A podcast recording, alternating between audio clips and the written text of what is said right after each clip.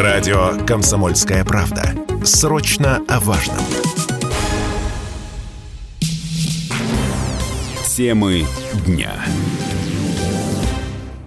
Здравствуйте, друзья! В студии радио «Комсомольская правда» по-прежнему Иван Панкин. Мы продолжаем информационный марафон, посвященный заявлению Владимира Путина сегодняшнему заявлению Владимира Путина, посвященному частичной мобилизации. Она частичная мобилизация. Когда говорю частичная, тут нужно двойное подчеркивание, потому что все испугались, что мобилизация как таковая. Нет, мобилизация именно частичная, и призовут э, под ружье только тех, кто служил ранее, то есть военных запаса. Вот главное из обращения Путина к россиянам, я процитирую, необходимо это делать э, регулярно, потому что люди боятся, вон в комментах много вопросов по этому поводу, как будто никто не может послушать. И Владимира Путина, и заявление тоже сегодня был видео, было видео, небольшой фрагмент интервью с министром обороны Шойгу в том числе. Если посмотреть их, внимательно послушать, а на сайте kremlin.ru есть э, полный текст обращения президента России. Если вчитаться, то все становится понятно. Итак, в России сегодняшнего дня объявляется частичная мобилизация, указ подписан. Призывы на военную службу будут подлежать только те граждане, которые состоят в запасе, и прежде всего те, кто проходил службу в рядах вооруженных сил. Имеет определенно военной учетной специальности и соответствующий опыт. И призванные на военную службу перед отправкой в части обязательно будут проходить дополнительную военную подготовку. Ну, в общем-то, вот если исходить из этого, то все становится более-менее понятно. Ну, о глобальных целях э, частичной мобилизации поговорим и с нашим сегодняшним экспертом, точнее, новым экспертом, потому как я уже какой, читай, третий час в эфире сижу, с очередным экспертом Валерием Коровиным, директором Центра геополитических экспертиз. Валерий Михайлович, здрасте. Здравствуйте. Э, вот как вы отнеслись к этой новости о частичной мобилизации? Я из раза в раз устал уже, наверное, повторять этот вопрос, но тем не менее не могу э, в данном случае обойти его стороной, потому что он необходим, все люди по-разному отвечают. Вот и вам вопрос. А может быть, вот это объявление частичной мобилизации, оно необходимо было? Ну, только по чесноку. 24 февраля? Э, в том-то и дело. Оно необходимо было в начале 2000-х годов, когда к власти в России пришел Путин и обнаружил, что Россия находится на грани распада, и что российскую государственность нужно спасать, и что еще немного, и начнется дезинтеграция страны, распад на национальные республики, вслед за убегавшей на тот момент из состава России Чечни и подавшим заявку на выход из состава Чечни Татарстаном, потом Башкортостаном. С Якутией у нас был визовый режим до 2003 года. Хочу обратить на это внимание. Его мало кто соблюдал, но тем не менее он был у нас как бы нормативно введен. И, по сути, мы могли потерять страну. Другое дело, что мы э, почему-то э, вот в этом расслабленном состоянии, в таком мареве 90-х, продолжали жить вплоть до вот начала специальной военной операции, когда уже, ну все, уже, уже никак дальше. То есть разлагаться дальше некуда, отдыхать, там, наслаждаться жизнью, высокими ценами на нефть, потому что под угрозой стоит существование русской цивилизации, русских как народа, нашего государства как целостного геополитического субъекта, лежащего в основаниях евразийского континента и, евразийской же цивилизации. То есть постав, брошен, нам брошен цивилизационный вызов. Вот мы отступали по той причине, что мы просто спали.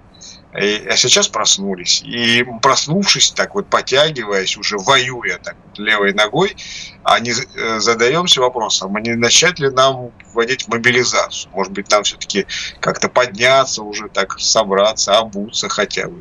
То есть это уже сейчас уже не до шуток, на самом деле. Вот то, что мы видим, а, по крайней мере, в виде таких заявлений со стороны западных политиков о том, что Россия должна перестать существовать, границы должны быть пересмотрены, Россия должна быть дезинтегрирована. То есть они даже теперь это не скрывают. Сорос теперь просто, ну что уж теперь таить да, я развалил Советский Союз, да, внутри России работает моя агентура, да, она работает на распад страны. Ну, тут уже как бы зачем-то скрывать, потому что идет война, это война России и Запада, эта война идет каждые сто лет, мы каждый день, сто лет, каждое столетие, каждый век отбрасываем очередных там западных захватчиков, возвращаем их на место, приходим в Европу, там то вежливо на чистом французском. Валерий Михайлович завис. Валерий Михайлович, к сожалению, проблемы со связью какие-то случились. Но сейчас ему перезвонят. Валерий Коровин, директор Центра геополитических экспертиз, с нами на связи. Я сначала хотел Валерию Михайловичу возразить. Ну, мол, куда вы полезли? Валерий Михайлович, так далеко-то вглубь. Понятно, что тогда у нас были другие задачи. Может быть, сейчас вот если связь наладим, то я э, этот вопрос ему обязательно озвучу. Тогда у нас были другие задачи в начале нулевых. Но и Клим Жуков, известный военный историк, тоже об этом говорил, что украинский вопрос надо было решать в 2003 году. Многие говорят, что надо было решать а, в 2014 году, именно потому, что тогда проект «Новороссия» можно было реализовать. И все те регионы а, без какого-либо сопротивления и с удовольствием вступили в состав России. Но говорят о том, что ну, наложили бы еще больше санкций, во что я не верю, и так далее, и это было бы проблемой. Ну, не знаю, по мне так э, не надо оглядываться назад, нужно смотреть на текущую ситуацию. Текущая ситуация, это вот, э, пожалуйста, Полгода назад мы, наверное, должны были подумать о том, что НАТО все-таки будет поставлять вооружение. Проблема в том, что многие, в том числе мои коллеги, не верили, что НАТО впишется. Я верил, хотя я не военный человек. Ну, была у меня такая уверенность, что они так просто этот момент не оставят.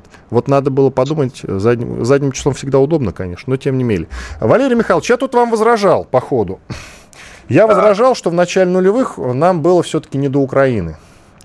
Более того, я сначала хотел вам, знаете, еще как возразить, что украинский вопрос тогда не стоял.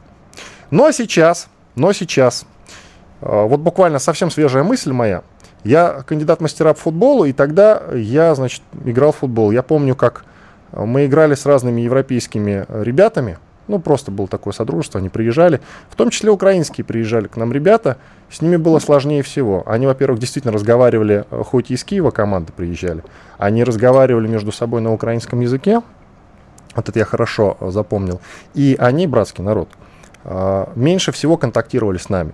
Ирландцы, там какие-нибудь испанцы с нами играли с удовольствием. О, Россия, что у вас тут как? Вот это, через переводчиков мы с ними общались, они с удовольствием это все изучали. Украинцы в номерах своих сидели, им было абсолютно неинтересно. Вот вообще с таким, знаете, отношением отвратительным. Более того, я сейчас вспоминаю чемпионат Европы в 2000 году по футболу. И тогда я впервые э, почувствовал вот эту украинскую ненависть. Тогда, как вы помните, наверное, может и не помните, но Украина выбила нас э, из чемпионата. То есть мы не поехали, они выбили у нас путевку. Тогда э, Шевченко забил гол Филимону. Многие помнят этот эпичный момент. Мы проиграли 1-0, Украина поехала, мы нет. И когда чемпионат мира проходил, по Первому каналу был сюжет с чемпионата Европы.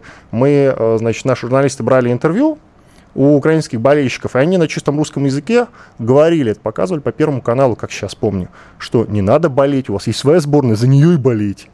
Вот это я слышал. Так что, может быть, действительно, логика в ваших а... словах есть, безусловно.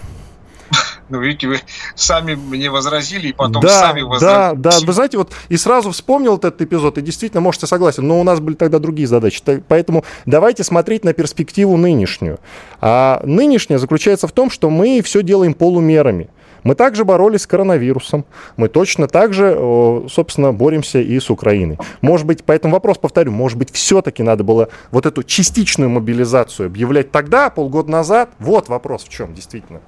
А, ну вот, а я с этого, собственно, и начал, что а, нужно было объявить ее сразу как только мы решили не самоликвидироваться как государство, не исчезнуть с карты Земли как народ, не прекратить свое существование как, существование как цивилизация, вот в этот момент нужно было начать мобилизацию, потому что из истории, тысячелетней истории российского государства известно, что каждые сто лет Запад ходит к нам войной а иногда и чаще. И предыдущая война с Западом была сто лет назад. Прошло сто лет ровно в 14, 2014 году надо было начать мобилизацию после Майдана. Потому что Украина – это э, то, что призвано разрушить Россию. Это машина по уничтожению русских. И здесь очень важно разделять такие понятия, как малоросы, и украинцы.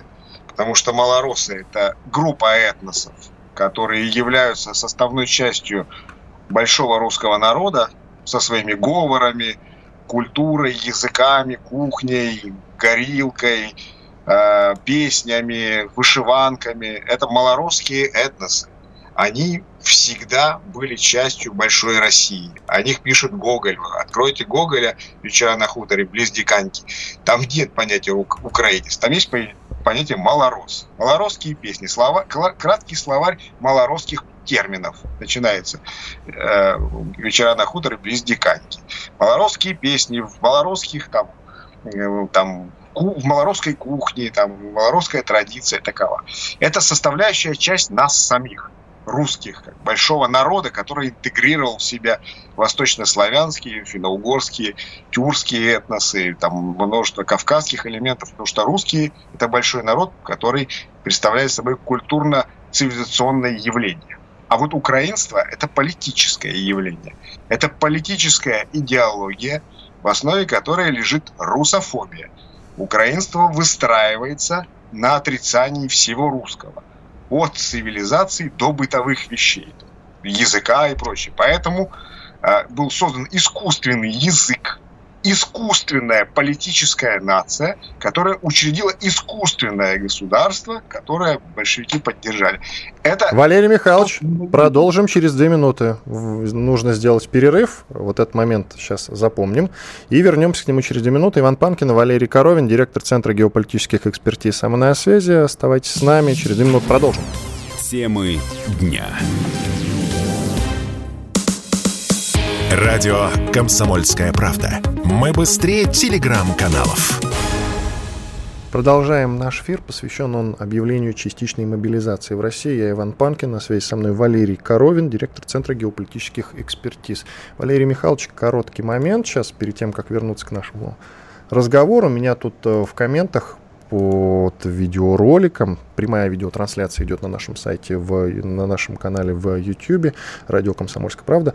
Там написали, что тогда, в 99 году, когда играла Россия-Украина, футбольный матч, тот самый, который я приводил в качестве примера, тогда счет был 1-1, Шевченко сравнял счет. Ну да, нас, для нас ничья тогда была сродни э, поражению, и они поехали на чемпионат Европы. Вот, просто важный момент, важное уточнение. Я забыл, мне казалось, что счет был 1-0 в пользу Украины, но я до этого э, давно уже не прокручивал э, этот эпизод. Он ко мне пришел во время разговора с Коровиным в голову, поэтому я его и привел экстренно. Спасибо, что поправили. Идем дальше. Валерий Михайлович, вот вы заговорили о том, что Э, создано искусственное образование под названием Украина. А вы согласны с тем, что, как и говорит Владимир Путин, оно создано Лениным? Да, оно создано Лениным, потому что Ленин ненавидел великороссов, о чем открыто неоднократно заявлял, терпеть не мог русский народ, потому что он не вписывался в рамки марксистской догматики. А, он был слишком целостный, субъектный со своей идентичностью, он был слишком традиционным, он был православным, он был консервативным, а все это бросало вызов марксистской теории. То есть как бы марксизм считал вообще народы и этносы тем более преодоленными такими явлениями. Самой такой последней формой идентичности была политическая нация – а принадлежность к политической нации определяется понятием национальность, которым мы до сих пор зачем-то пользуемся. Это устаревший марксистский термин. Путин в своем обращении говорит разных национальностей. Национальность – это политическая категория, принадлежит к политической нации. Если Россия многонациональная страна, она состоит из множества политических наций, то есть это до свидания целостность, это основы для дезинтеграции. Это сам, та самая мина замедленного действия, которую заложил Ленин который разделил большой народ и большое пространство большой России на национальные республики, э, это и есть национальные государства потенциальные, суверенные. И все народы назвал национальностями, укрупнив их. И, за, и заодно создал там несколько национальностей. Например, вот украинцев. То есть все русские, которые жили на юге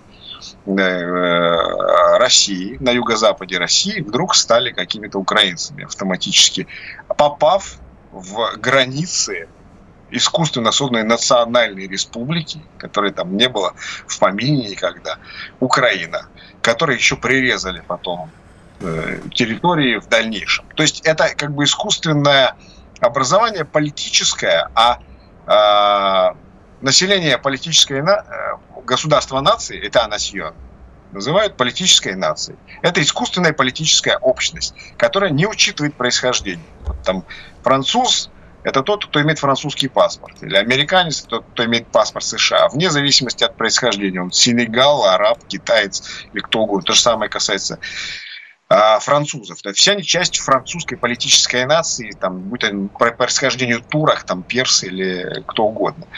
То же самое, как бы, украинец – это политическая идентичность, принадлежность к украинской политической а, нации, как искусственной политической общности внутри а, административных границ национального государства Украины, вне зависимости от идентичности. Но так сложилось исторически, что на территории вот этого искусственного образования большинство жителей это русские. Русский народ. Есть еще вот жители аграрной среды. Это малоросы, хуторяне, например.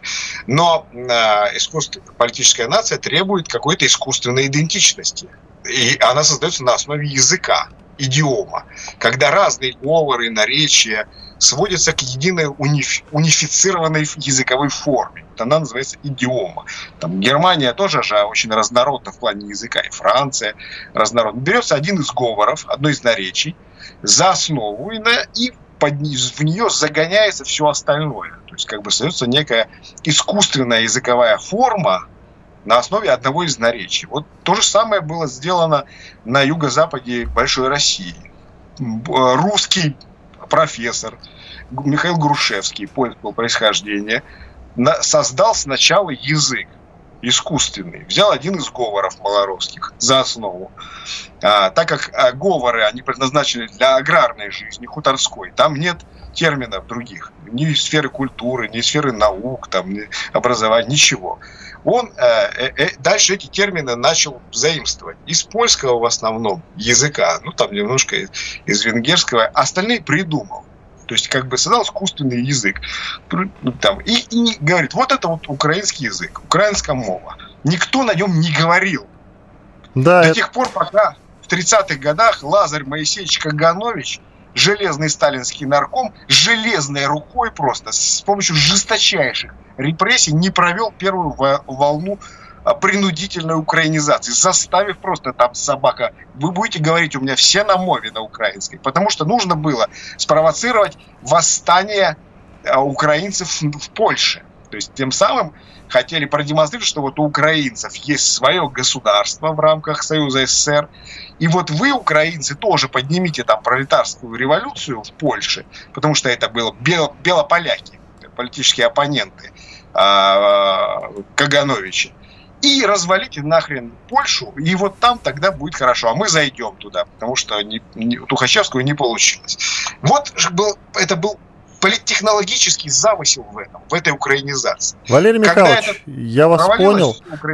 Вернемся к этому моменту. Просто сейчас еще нужно успеть поговорить и с Ростиславом Ищенко, обозревателем МИА России сегодня. Он подключился к нашему разговору. Ростислав Владимирович, здрасте. Добрый день. А к вам такой вопрос, вы как спец по Украине вообще, к вам такой вопрос. Как вы считаете, это поможет или нет, вот это решение Владимира Путина сегодняшнее? Не запоздало ли оно? Я из раза в раз возвращаюсь к этому вопросу. Вот и к вам он тоже. В смысле? В смысле запоздало? Ну, потому что, как мне кажется, и многим тоже кажется, 24 числа надо было объявлять частичную мобилизацию, нет? Да нет, не думаю. Я ну думаю, так если мы к этому пришли, почему вы так скептически-то к этому относитесь? Потому что мы к этому пришли в результате ряда допущенных ошибок, в том числе до 24 числа. Как политических, так и чисто военных, которые вытекали из политических, но не были обязательны. Значит, э, вы прекрасно помните, очевидно, ну, должны, по крайней мере, помнить, что когда начиналась спецоперация, что из Кремля шли заявления, мы не собираемся Украину оккупировать, мы не собираемся Украину ничего забирать, значит, мы не собираемся даже менять украинское правительство, значит, мы вообще ничего не собираемся. Мы только собираемся немножко защитить Донбасс и вот помочь там как-то украинцам, значит, разобраться со своими нацистами, прогнать нацистов. Я помню, сразу было заявление о полной денацификации и демилитаризации. Совершенно правильно, но повторяю, при этом шло, мы ничего не собираемся менять, никого не собираемся принять, кроме нацистов. То есть предполагалось, что стране есть какое-то небольшое количество нацистов, от которых страдает весь народ. Значит, и можно, зайдя относительно небольшими силами, значит, встретить поддержку всего этого самого народа, прогнать нацистов, назначить новое, значит, хорошее правительство, которое будет отражать интересы украинского народа и будет дружить с Россией. И на этом, значит, все это дело закончить. Вот. В результате изначально э, группировка российских войск была явно недостаточной для того, чтобы выполнить те задачи, которые перед ней стояли самостоятельно. Без поддержки восставшего украинского населения и перешедшего на ее сторону украинской армии. Значит, вот восстание населения и переход армии на сторону России, или даже хотя бы ее просто сдача, не случился. И за счет того, что армия начала сопротивляться, а население начало эту армию поддерживать. Значит, режим Зеленского получил время на мобилизацию. И вот именно потому, что эта мобилизация была проведена, именно поэтому сейчас понадобилась частичная мобилизация в России. Потому что э, при наличии достаточной, достаточной силы группировки, а ее можно было сформировать на украинской границе, значит, мобилизация на Украине просто срывалась, а армия уничтожалась в течение достаточно короткого промежутка времени. Но для этого надо было отправляться не в освободительный поход, а на войну. А отправились в освободительный поход. Это была политическая ошибка, она была обусловлена неправильной, э, полученной неправильной информацией. Огромная часть украинской иммиграции совершенно искренне говорила, что нет, все перейдут на сторону России, там просто ждут появления первого же российского солдата – и сразу начнется массовый переход на сторону России. С цветами они... было такое, да. да, они в это верили, но в это поверили соответствующие российские спецслужбы, в это поверило э, российское правительство, это было вообще похоже на правду. Значит, и я ничего не имею против того, что в это поверили, но просто дело в том, что если начинается война, даже если она начинается, называется спецоперация, то готовиться надо именно к войне. То есть можно начать войну, а потом резко понизить градус, поняв, что на твою сторону переходят, сдаются и так далее. Но не наоборот. То есть вначале надо планировать полноценную военную кампанию, а потом можно, если окажется, что тебя встречают с сиренью, можно часть войск просто отозвать отсюда. Значит, произошло ровно что-то наоборот. Поэтому, поэтому, после того, как Украина призвала практически миллион человек, и стало понятно, что с э, профессиональной кадровой армией контракт с добровольцами.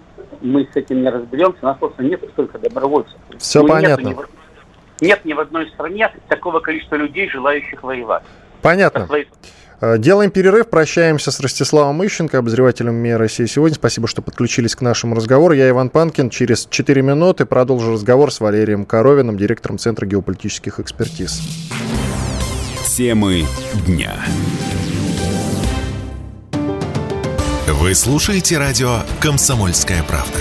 Радио, которое не оставит вас равнодушным. И воюют они совершенно героически. Это не фигура речи, это не пустые слова, это правда. Продолжаем обсуждать частичную мобилизацию, объявленную сегодня Владимиром Путиным в студии радио «Комсомольская правда». Иван Панкин, а на связи со мной в этом часе Валерий Коровин, директор Центра геополитических экспертиз. Валерий Михайлович, давайте продолжим. Смотрите, я в самом начале нашего разговора затронул вот этот момент исторический, 99 год, когда наша сборная сыграла в ничью с Украиной, и они поехали на чемпионат Европы, а мы не поехали. Я хорошо, кстати, помню тот матч, в общем, по накалу, да. Они шли, ехали, хотя у нас тогда совсем другие были отношения, на смертный бой. И что далеко ходить? Вот вспомним, буквально 2 или 3 года назад во Дворце спорта, э, в Дворце Олимпийский на проспекте Мира в Москве бились украинский боксер Александр Усик и наш Мурат Гассиев. И вообще Усику сказали, если ты проиграешь, то можешь не возвращаться на Украину. Вообще он очень рисковал, смертельно рисковал, поехав сюда, в Москву.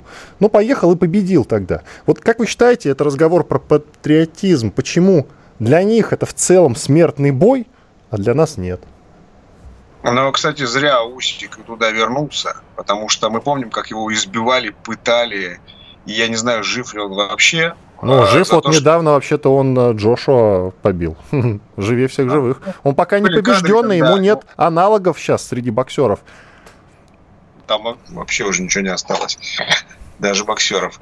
Но, э, собственно, это э, объясняется тем, что украинство – это искусственная идентичность, которая была искусственно создана. Мы об этом уже начали говорить. И когда человек выбирает какую-то идентичность, будь то э, там, новая для него идентичность или там, возвращается к прежней, он ее экзальтированно отстаивает. То есть он настаивает на ней, он сделал выбор, это волевой выбор, он с ней связывает свое будущее, свою жизнь.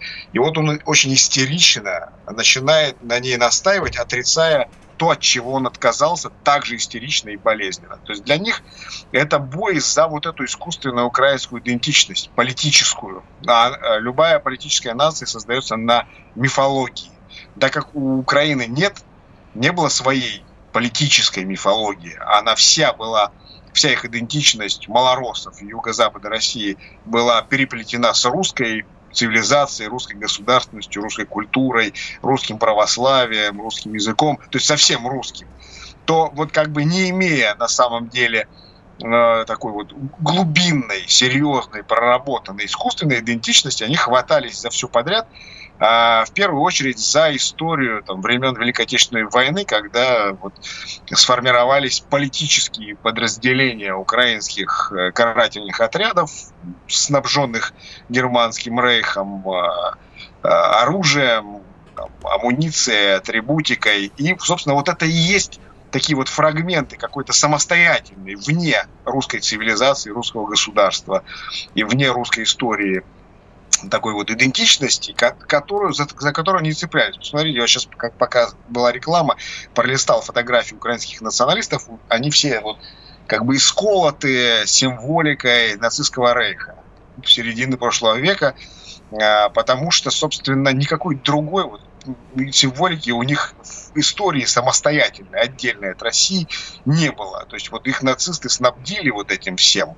Там атрибутика батальонов да, Гальчина, 201-я дивизия СС, э, Роланд Нахтигаль, то есть вот эта вся э, как бы переданная германским рейхом и политическая атрибутика, которая, собственно, у них и ассоциируется с идеей украинства а самостоятельной, автономной, отдельной от России. Вот они ее и воспроизводят там дополняя каждый на свое усмотрение в соответствии со своей фантазией. Вот за эту искусственную идентичность они бьются, потому что они вот ее выбрали.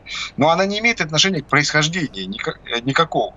То есть и, э, искусственную политическую идентичность украинства, это политическая идеология украинства, ее может выбрать э, э, человек любого происхождения. Там полно просто обычных великороссов, не знаю, Данилов, глава СНБО, там какой-нибудь Климкин, глава бывший э, Министерства иностранных дел. Там это просто русские люди, у которых съехала до бекрени крыша а, после того, как они выбрали идеологию украинства как свою и начали вот экзальтированно на ней настаивать, потому что я теперь украинец там. И вот они бьются за это право, за эту искусственную идентичность теперь с оружием в руках, складывая свои жизни. Это к вопросу о том, насколько важна политическая идеология, насколько важна такая категория, как идея, смыслы, потому что это и есть основа человека. Раз человек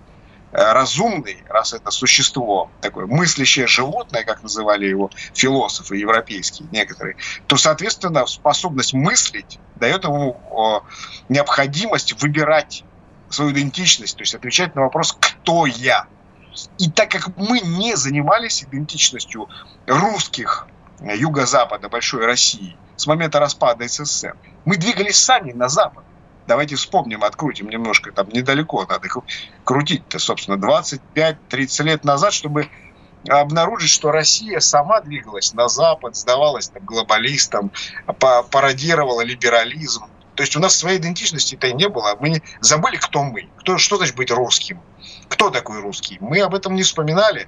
Нас в советский период от этого отучали, со времен Ленина, как которого вспомнили в начале программы. Дальше, а, а, собственно, тут же либерализм, западные ценности, культура. А кто мы? А вот украинцы, они свою идентичность эти годы, 30 лет, конструировали. Особенно агрессивно вот с момента Майдана 2014 года. Сейчас они на ней настаивают. Конечно, это такой вот э, Франкенштейн такой идеологический, но у них эта идеология есть. У них есть эта идея украинства. А у нас какая идеология? Мы только сейчас начинаем говорить, вот, а мы же Россия, тысяча лет государственности. А в чем наша идентичность? А, а что значит быть русским? Вот мы сейчас, когда война, мы, наше такое слабое место, мы начинаем просыпаться, когда война уже идет. Начинаем учиться воевать, мы начинаем мобилизацию проводить. Война идет уже с Западом, война серьезная просто, на выживание, на, на уничтожение взаимное. А мы такие там, может быть, нам э, собрать бывших там с военной специальностью людей, которые служили в армии, так вот почесываясь. То есть это, собственно, конечно, мы всегда так начинали войны.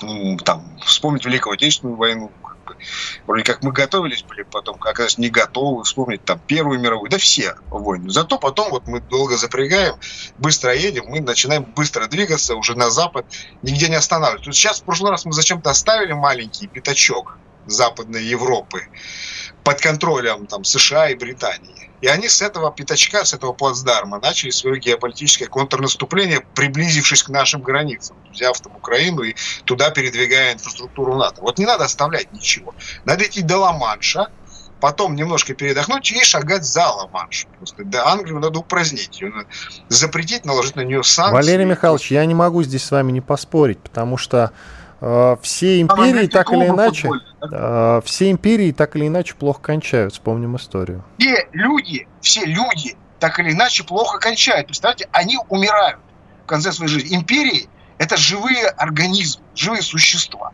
Они рождаются, они растут, они крепнут, они обладают, набираются мощью, а потом они чахнут, стареют и распадаются. Как и люди, как и все живые существа. Поэтому вот это совершенно глупейший тезис, навязанный нам вот как бы украинской пропагандой, Центром информационно-психологических операций. Империи плохо кончают люди плохо кончают. Еще Валерий. Михайлович, хорошо, я с вами согласен, потому что да, вот человек рождается, у него появляются некие амбиции, он там идет вверх по карьерной лестнице, да, а потом какой-то момент, а может и внезапно, потому что люди, согласно украинскому писателю Булгакову, вообще смертные и смертные Русскому. внезапно, ну не знаю, но после того, как Украина от него отказалась туда, теперь уже однозначно русский. Да суть не в этом. Люди смертные и смертные внезапно. Да.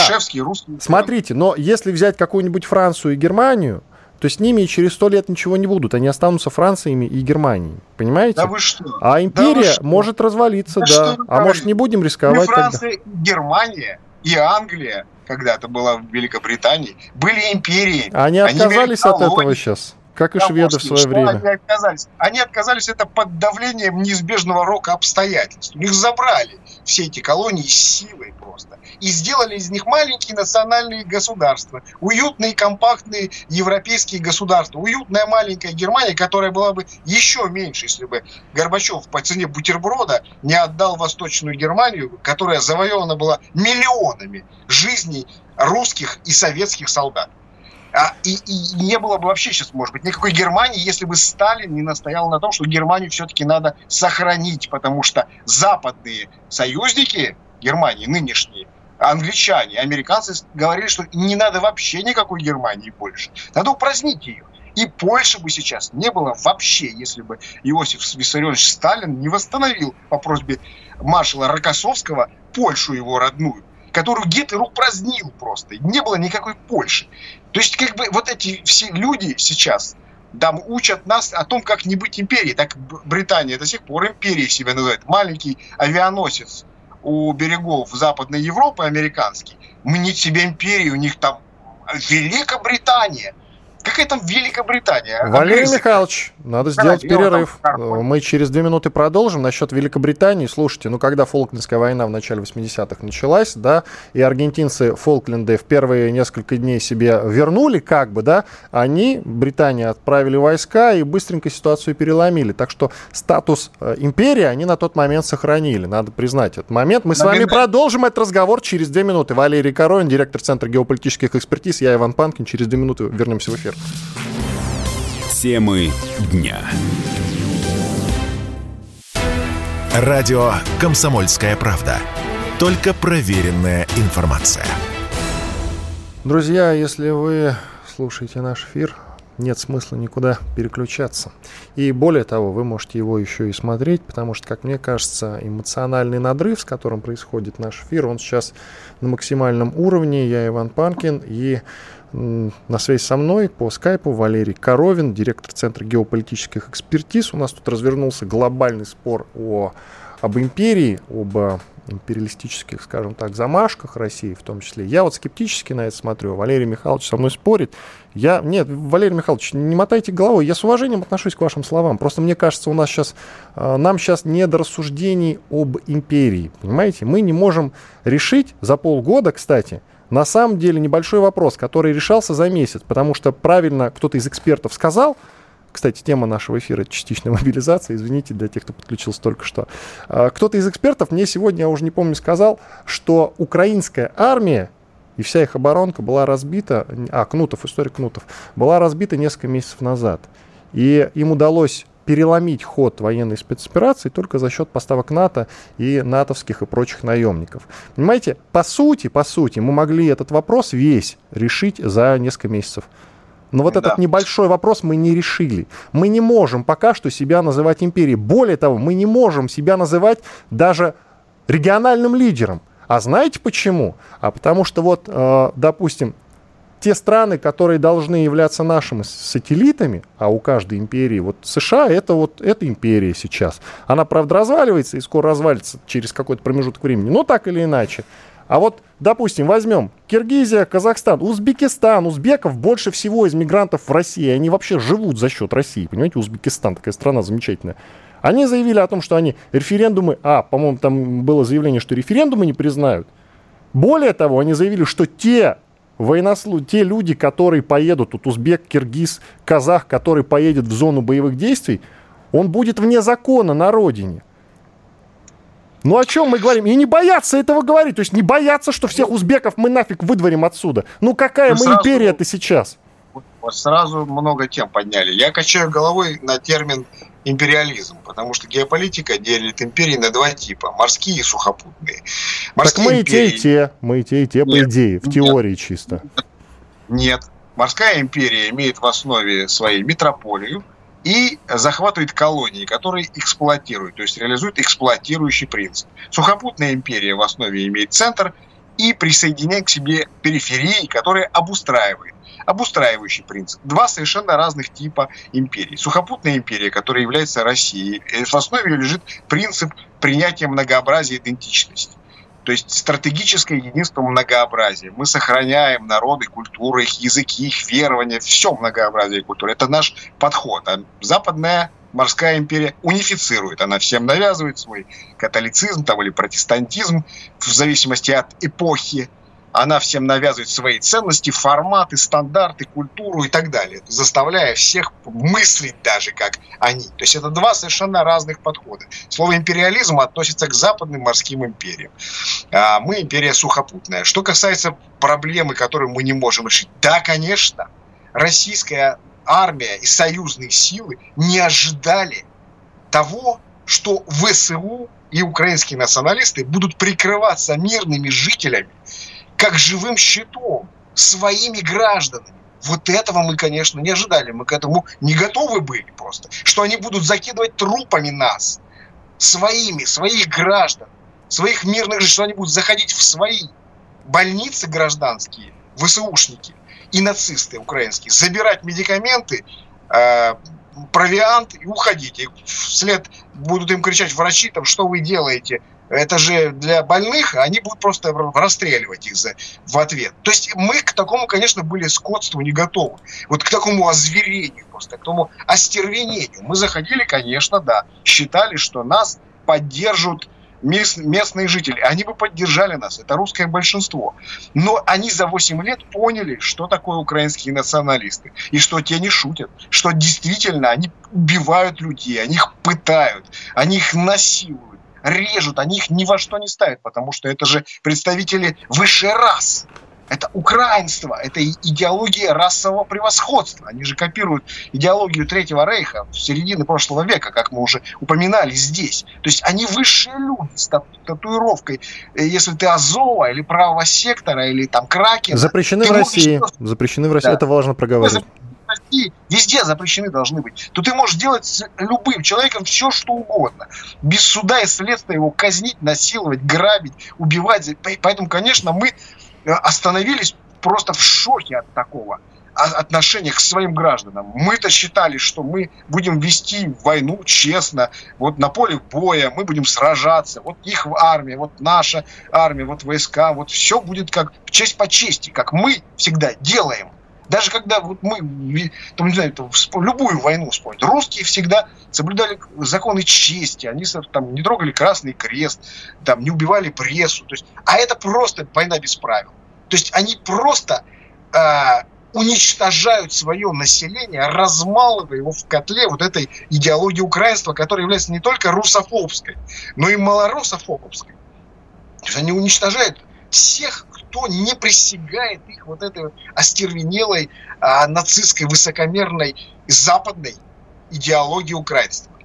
Вот откуда. Это совершенно не отменяет того, что мы империя, что мы стратегическое единство многообразия, что мы уважаем многообразие культур, цивилизаций. Киргизы, там те же самые, которые живут на территории России, их никто принудительно не русифицирует, не заставляет отказываться от своей идентичности. То, что они делают сейчас, там угрожают своим э, гражданам, которые хотят получить гражданство России, и для этого Э, их призывают на а, военную службу, угрожают там сороками, это делают не киргизские власти. Это делает э, посол США в Киргизии. Он вызывает на ковер там президента Киргизии, президента Узбекистана, президента Казахстана. Так, там, только попробуйте там не сделать вот такого заявления. Вот вам текст, сейчас пойдете в вечернем эфире и прочитаете. Там. Эти как бы вассалы, вот это колониальный принцип морской империи. Вот метрополия Вашингтон, и вот их колонии, там Киргизия, бывшие Советские Республики, которые они эксплуатируют.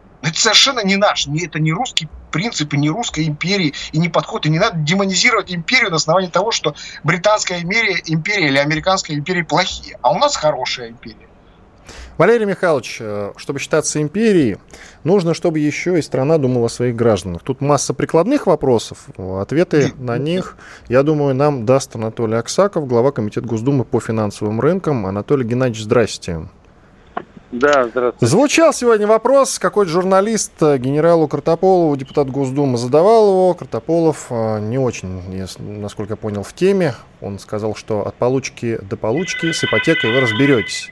Однако вопросы с ипотекой, они очень актуальны, потому что ипотек-то много у кого, и я уверен, что среди тех, кого возьмут сейчас под ружье, у них эти самые ипотеки есть. Так вот вопрос, к вам обяжут ли банки пересматривать в сторону заемщика договор ипотеки, если удовольствие по контракту мобилизованного будет меньше его зарплаты, с которой он заключал ипотечный договор. Будут ли какие-то обеспечивать в этом смысле права заемщиков?